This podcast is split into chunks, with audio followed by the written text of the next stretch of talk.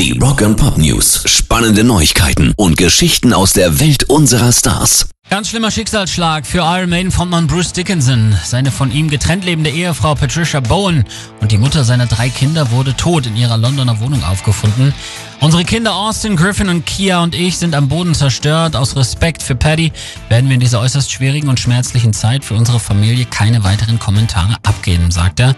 Bruce Dickinson und Paddy Bowen vermählten sich 1990, war seine zweite Ehe und im Jahr 2018 kam dann die Trennung. Die Kosten der Scheidung werden aktuell auf 100 Millionen Pfund geschätzt.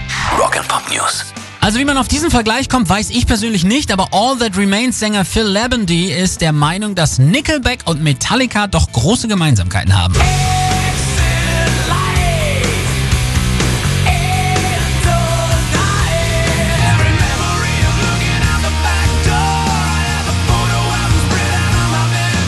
Also muss ich sagen, finde ich jetzt erstmal nicht. Er sagt aber, dass ein Großteil der Alben, die Metallica in den 90er Jahren aufgenommen haben, insbesondere Load oder Reload, klangmäßig sehr nahe an den von den kanadischen Rockern liegen. Nickelback-Alben sind klanglich wie Load und Reload von Metallica. Fast jeder Nickelback-Song könnte auf Load oder Reload sein. Fast jedes Lied auf Load oder Reload könnte auf einem Nickelback-Album sein, sagt er.